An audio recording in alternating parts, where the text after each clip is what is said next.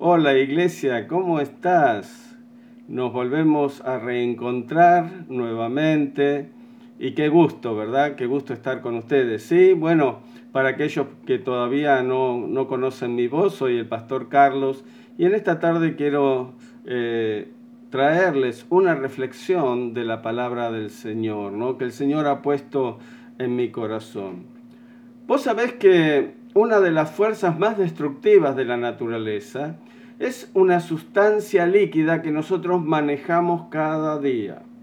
A ver si vas poniendo esto en tu mente y vas, eh, y vas a ver adelantándote a lo, a lo que yo me estoy refiriendo. Mira, es seguro que en este momento vos tenés una considerable cantidad de este elemento en tu casa. Entonces, es una fuerza destructiva de la naturaleza, es una sustancia líquida, eh, es, este, nosotros lo tenemos en nuestra casa y saben, asombrosamente este líquido forma considerablemente más de la, de la mitad del volumen de nuestros cuerpos. A ver, ¿ya saben a lo que me estoy refiriendo? refiriendo? Sí, precisamente se trata del agua. Y saben que el agua es una parte integral y necesaria de la vida, pero también puede ser una fuerza muy, muy destructora. Basta ver las noticias alrededor del mundo y podemos ver que el agua es una fuerza destructora. Pero vos sabés que hay unas emociones humanas que funcionan de una manera muy similar al agua. Mirá, a largo plazo sus efectos son destructivos, aunque no se note a corto plazo, ¿no? Vos sabés que estas emociones a las que yo me estoy refiriendo en este momento son la preocupación y la ansiedad. Ansiedad, preocupación y ansiedad. Es por eso que, digo que a largo plazo sus efectos son destructivos, aunque ahora quizás todavía no lo notemos, ¿no? Y saben, cuando una persona se enoja, ¿qué pasa con esa persona que se enoja? Suele explotar. Sin embargo, la preocupación y la ansiedad trabaja muy silenciosamente, muy disimuladamente, destruyendo en nuestro interior en secreto, ¿no? Y miren, la realidad es que todos hemos estado preocupados o ansiosos en algún momento de nuestras vidas. Y la realidad es que somos más productivos cuando estamos un poquito preocupados. Eh, claro, para muchos de nosotros, sin embargo, la preocupación ha traspasado los límites de la razón y se ha vuelto en ansiedad. Pasamos de la preocupación a aquello que es malo, que es la ansiedad, ¿no? Y muchas veces esto ocurre por razones que se remontan a la niñez, cosas que pasaron en nuestra niñez, eh, los pequeños sinsabores de la vida estas cosas, nuestra niñez, las cosas que pasamos en la vida, se vuelven motivos de ansiedad para nosotros. Mira, muchas veces vivimos con una corriente constante de pensamientos ansiosos y así como el agua de un río, yo no sé si viste un río, ¿no? Un río va socavando la tierra, ¿eh? va socavando la tierra y de la misma manera la ansiedad en nuestra mente llega a quitarnos el gozo, llega a quitarnos el gozo. Y hermanos, tenemos que tener bien claro, bien claro, que no es la voluntad de Dios que vivamos de este modo, no es la voluntad de Dios que vivamos con ansiedad. Dios quiere que, que cambiemos esa ansiedad por alegría, por alegría. Vos sabés que en su palabra Dios nos enseña cómo vivir con gozo, aprendiendo a vencer la ansiedad. Y hoy veremos algunos ejemplos para una vida mejor, por así decirlo, ¿no? Miren lo que nos dice en cuanto a este tema de la ansiedad, de la preocupación, de cambiar esto por alegría. Vamos a buscar en, la Biblia. Si vos tenés tu Biblia ahí, abrila en Filipenses capítulo 4, versículo 4 al 9. Filipenses capítulo 4, comenzamos con el versículo 4 hasta el 9. Y hoy no lo voy a leer en, en, la versión Reina Valera, como siempre estamos acostumbrados. Quiero leerla en la nueva versión internacional que quizás sea un poquito más claro ¿no? con lo que queremos decir. Comenzamos con Filipenses 4, con el versículo 4 que dice, alégrense siempre en el Señor. Insisto, alégrense. ¿Escuchaste? Alégrense siempre en el Señor. Insisto, alégrense. Que su amabilidad sea evidente a todos el Señor está cerca. No se inquieten, no se inquieten por nada. Más bien, en toda ocasión, con oración y ruego, presenten sus peticiones a Dios y denle gracias. Y la paz de Dios, que sobrepasa todo entendimiento, cuidará sus corazones y sus pensamientos en Cristo Jesús. Por último, hermanos, consideren bien todo lo verdadero, todo lo respetable, todo lo justo, todo lo puro, todo lo amable, todo lo digno de admiración. En fin, todo lo que sea excelente o, merezca elogio. Pongan en práctica lo que de mí han aprendido, recibido y oído, y lo que han visto en mí y el Dios de paz, y el Dios de paz estará con ustedes. Qué buena esta lectura, ¿verdad? De la, la, palabra del Señor, qué buena. Aquí vemos que el apóstol Pablo empieza diciendo, alégrense siempre en el Señor. Insisto, alégrense, alégrense. Y quizás vos en este momento al escuchar esta, esta, este, este texto de la palabra del Señor dirás, ah, qué bueno que es esto de alegrarse, qué bueno que suena, la verdad que suena bueno. Y quizás vos dirás en tu interior, pero claro, el apóstol Pablo, cuando escribió esto, no está conociendo las circunstancias por las que yo estoy viviendo eh, ahora. Uy, estoy viviendo cada cosa, uh, terrible. Claro, está bien para el apóstol Pablo que escribió en tanto tiempo atrás decir eso. Pero yo simplemente, uno piensa, ¿no? Simplemente no puedo estar alegre con la vida que llevo. No puedo estar alegre. Mirá, déjame contarte algo acerca de la situación de Pablo cuando escribió estas letras. Eh, Pablo no estaba viviendo tranquilamente en una casa sin preocupaciones ni problemas al escribir esto. No, no estaba tirado en una maca paraguaya, en una playa, no, no, no. Cuando escribió esto, el apóstol Pablo estaba en la cárcel y estaba en la cárcel esperando la sentencia de muerte, estaba esperando la pena de muerte. Y el apóstol Pablo probablemente estaba encarcelado ahí en Roma, donde esperaba una audiencia con el emperador, ¿no? Y saben que las prisiones del día de Pablo no eran lujosas, al contrario, el apóstol posiblemente se encontraría en un, en un sótano que usaban de cárcel, todo húmedo, tenebroso, y a lo mejor acompañado hasta de ratas, ¿no?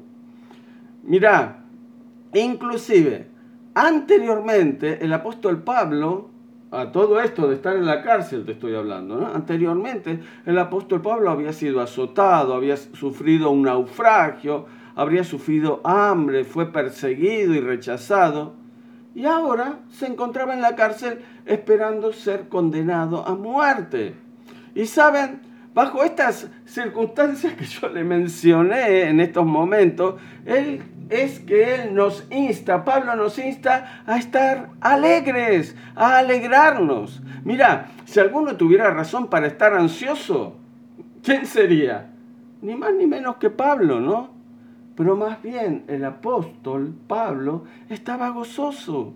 Él había aprendido cómo vencer la ansiedad para vivir en alegría y quiere enseñarnos a nosotros a hacer lo mismo.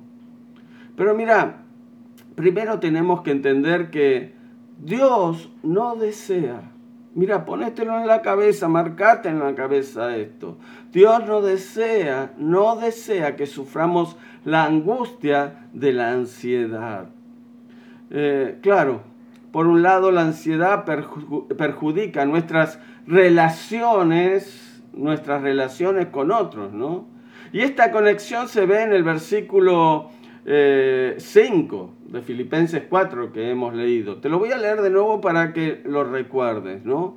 Eh, esto de perjudicar nuestras relaciones con otros. Dice, vuestra gentileza sea conocida de todos los hombres. Vuestra gentileza sea conocida de todos los, por todos los hombres.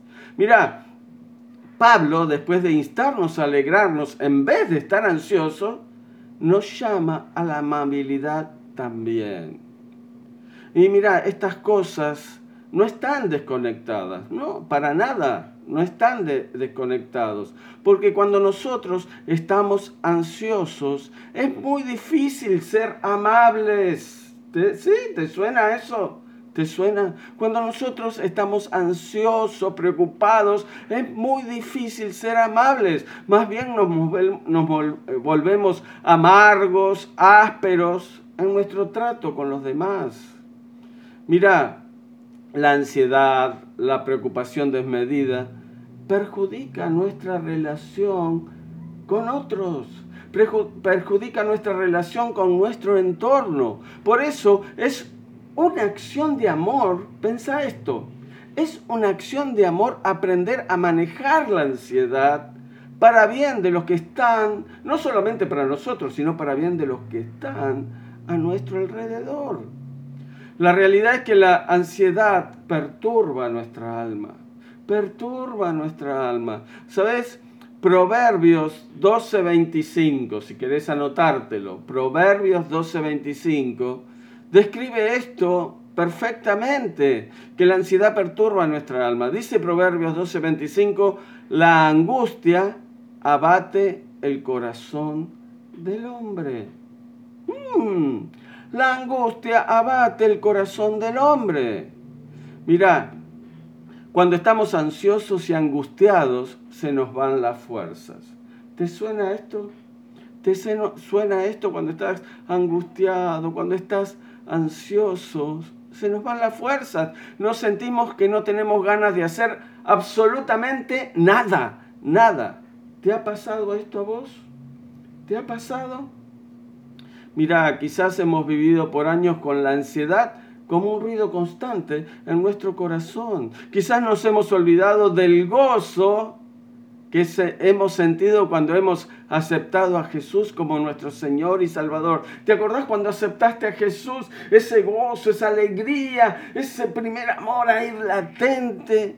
Y quizás por la ansiedad nos hemos sentido de nos hemos olvidado de ese gozo, de ese sentimiento de amor que teníamos para el Señor, ¿no? Y quizás creemos que estamos condenados a vivir así para siempre. De nuevo te repito, esa no es la voluntad de Dios para nosotros. No, no es la voluntad de Dios para nosotros. Dios quiere transformar nuestra ansiedad en alegría. Y saben, en este pasaje bíblico, Dios nos muestra cómo transformar la ansiedad en alegría. No solamente nos aconseja eh, que no debemos vivir ansiosos, sino, sino nos muestra cómo transformar la ansiedad en alegría. Mira, la cosa es que no tenemos que vivir con la preocupación constante que nos aleja de los demás, como dije anteriormente, y nos abate el alma.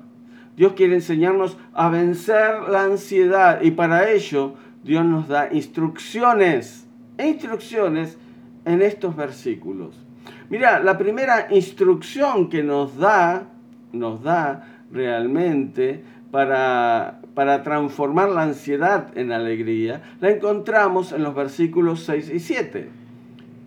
¿Lo leemos? ¿Sí? ¿Lo tenés ahí en tu Biblia? Versículo 6, versículo 7 dice, no se inquieten por nada, más bien en toda ocasión, con oración y ruego. No se inquieten por nada, más bien en toda, toda ocasión, con oración y ruego, presenten sus peticiones a Dios y denle gracias. Y la paz de Dios, y la paz de Dios, que sobrepasa todo entendimiento, cuidará sus corazones y sus pensamientos en Cristo Jesús. Entonces leyendo esto concluimos que la oración cambia la angustia en confianza. ¿Sí o no? Cambia la angustia en confianza. Mira, a menudo suele ser difícil dejar nuestras preocupaciones en manos del Señor. ¿Cómo cuesta? ¿Cómo cuesta dejar nuestras preocupaciones en manos del Señor? Muchas veces oramos al Señor, oramos, oramos y le pedimos al Señor que nos ayude. Y después de cinco minutos estamos otra vez desesperados. ¿Te ha pasado eso vos? Has dejado, Señor, te dejo todo en tus manos. Y al rato con una desesperación terrible, ¿no? Ahora, si nosotros queremos escapar de la trampa de la ansiedad, tenemos que aprender, tenemos que aprender a confiar en nuestro Padre amoroso, en nuestro Padre del cielo que es tan amoroso. Mira, no seamos como ese niño, un niño eh, había metido la mano en un florero muy costoso, valía muchísimo ese florero pero ¿qué pasó? Metió la mano y después no la podía sacar, ¿no? Y sus padres cuando vieron al hijo que no podían sacar la mano de ese eh, florero tan costosos, comenzaron a desesperarse y comenzaron a imaginar a su hijo caminando por la vida ya grande con, un, con ese florero en la mano, ¿no? Claro, querían librar a su hijo del florero, pero tenían miedo que se rompiera ese florero. Tenían miedo. Pero claro, como todo padre, ¿no? Finalmente decidieron que su hijo valía más que cualquier florero. Y el padre fue por un martillo y estaba a punto de mm, quebrar el florero cuando el hijito le dice, papá, ¿vos crees que podría sacar la mano si suelto la moneda que tengo agarrada dentro del florero? Claro, al apretar la moneda, cerró la mano y no la podía sacar, ¿no? ¿Qué te estoy queriendo decir con esto? Que muchas veces somos como ese niño, ¿no? Cuando no queremos soltar el control de las cosas, entonces quedamos atrapados en nuestra ansiedad. Cuando nosotros no queremos soltar el control, porque queremos controlar nosotros, ahí estamos atrapados en nuestra ansiedad. Pero cuando aprendemos a soltar el control y dejar las cosas en las manos de Dios, podemos disfrutar de la alegría que solo Dios, Dios nos da. Mira, la oración es esencial para nuestra vida emocional y te lo voy a repetir y repetítelo vos en tu mente, en tu corazón. La oración es esencial para nuestra salud emocional porque tratar de vivir en victoria como creyente sin orar es como tratar de vivir sin respirar, sin respirar. No se puede vivir sin respirar. No se puede vivir una vida de victoria cristiana sin la oración. Porque cuando oramos en confianza de corazón, con gratitud, Dios nos promete la presencia de su paz. Qué bárbaro. Dios nos promete la presencia de su paz. ¿Sabes? La oración cambia la aflicción en confianza. Yo dije que había dos consejos, ¿no? El segundo consejo, en segundo lugar, tenemos que ver que los pensamientos prudentes, prudentes producen obras de paz. Mirá, versículos 8 y 9, ¿no? Los buenos pensamientos en nuestra cabeza producen paz paz en nuestra vida, ¿no? Versículos 8 y 9 dice, por último, hermanos, consideren bien todo lo verdadero, todo lo respetable, todo lo justo, todo lo puro, todo lo amable, todo lo digno de admiración, en fin, todo lo que sea excelente excelente o merezca elogio. Pongan en práctica lo que de mí han aprendido, recibido y oído, y lo que han visto en mí, y el Dios de paz, el Dios de paz estará con ustedes. Aquí vemos la importancia de, la dirección de nuestros pensamientos, ¿no? Eh, hay, hay, un dicho, y a mí me gustan mucho los dichos, que dice, camarón que se duerme, ¿qué pasa? Se lo lleva la corriente. camarón que se duerme, se lo lleva la corriente. Y sabes, desgraciadamente muchas personas tienen mentes, mentes que parecen ser camarones dormidos. Camarones dormidos. Dejan que la corriente de este mundo, la moda de este mundo, determine la dirección de sus pensamientos. Mira, ¿qué estoy queriendo decir con esto? Estas personas muchas veces escuchan una canción romántica y empiezan a querer estar enamorados otra vez, aunque tengan bastante años, pero quieren estar enamorados otra vez. Quizás luego ven eh, un anuncio de una pasta dental y una sonrisa brillante y se preocupan porque sus dientes no están perfectos.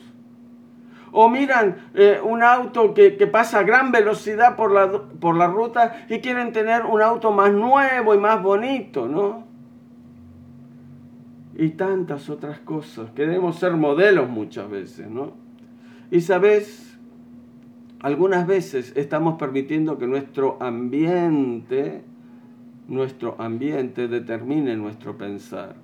Y Dios nos llama, nos llama a otra manera de pensar, no como la de nuestro ambiente, no como la del mundo. Dios nos llama a otra manera de pensar. Dios nos está llamando a una vida mental activa, activa, donde podamos pensar en cosas que merecen realmente nuestra atención.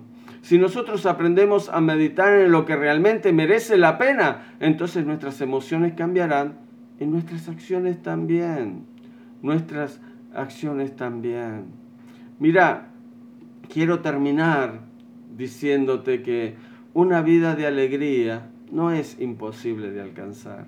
No es para un hijo de Dios, una vida de alegría no es imposible de alcanzar. Mm. Siguiendo las instrucciones de Dios, podremos experimentar la paz que sobrepasa todo entendimiento. ¿Vamos a pasar por pruebas? Sí. ¿Vamos a pasar por problemas? Sí. ¿Vamos a pasar por dificultades? Sí. Pero mira, podemos en medio de todo esto experimentar la paz de Dios, la paz de Dios que sobrepasa todo entendimiento.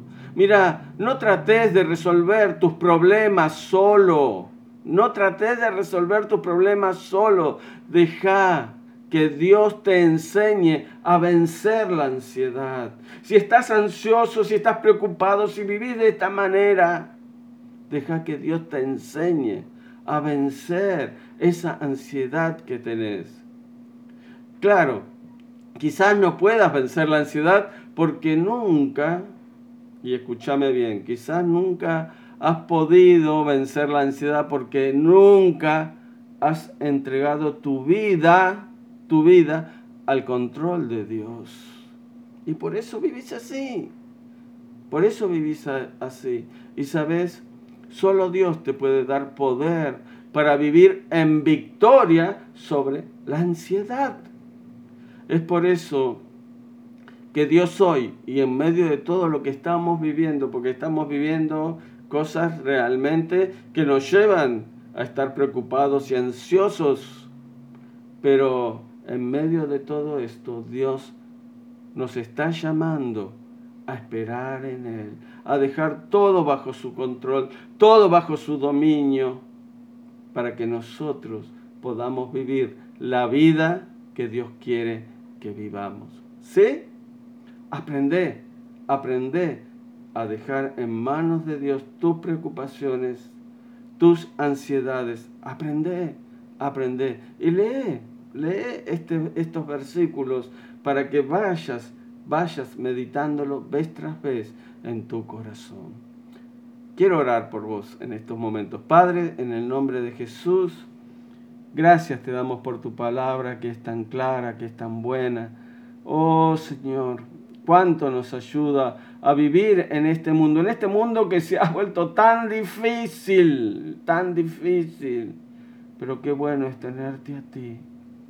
Señor, yo te pido que nos bendigas en medio de todo lo que estamos viviendo, a dejar la, preocupación, la ansiedad en tus manos y a confiar más en ti, a confiar más en ti que aprendamos a, darte el control de las cosas a ti, Señor, para que tu paz, esa paz que sobrepasa todo entendimiento, sea en nuestras vidas. Gracias porque te tenemos a ti, Señor. Gracias, gracias, gracias, Señor. Te amamos y te glorificamos. Y te pedimos esto en el nombre de Jesucristo. Amén y amén. Mira, que el Señor te bendiga y que esté con vos siempre la paz de Dios que sobrepasa todo entendimiento que esté en tu vida. Un abrazo.